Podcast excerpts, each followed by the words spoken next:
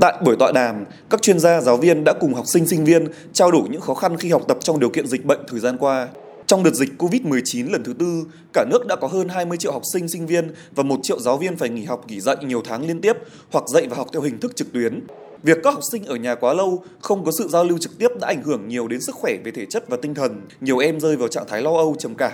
Đáng lo ngại hơn, thành phố Hồ Chí Minh có gần 2.000 trẻ em mồ côi vì dịch Covid-19, gặp khó khăn về cả thể chất lẫn tinh thần, cần được quan tâm hỗ trợ chăm sóc.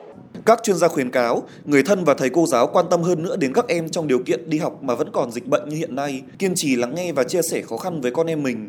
Người lớn phải thực sự trở thành chỗ dựa đáng tin cậy để học sinh sinh viên có thể mở lòng chia sẻ.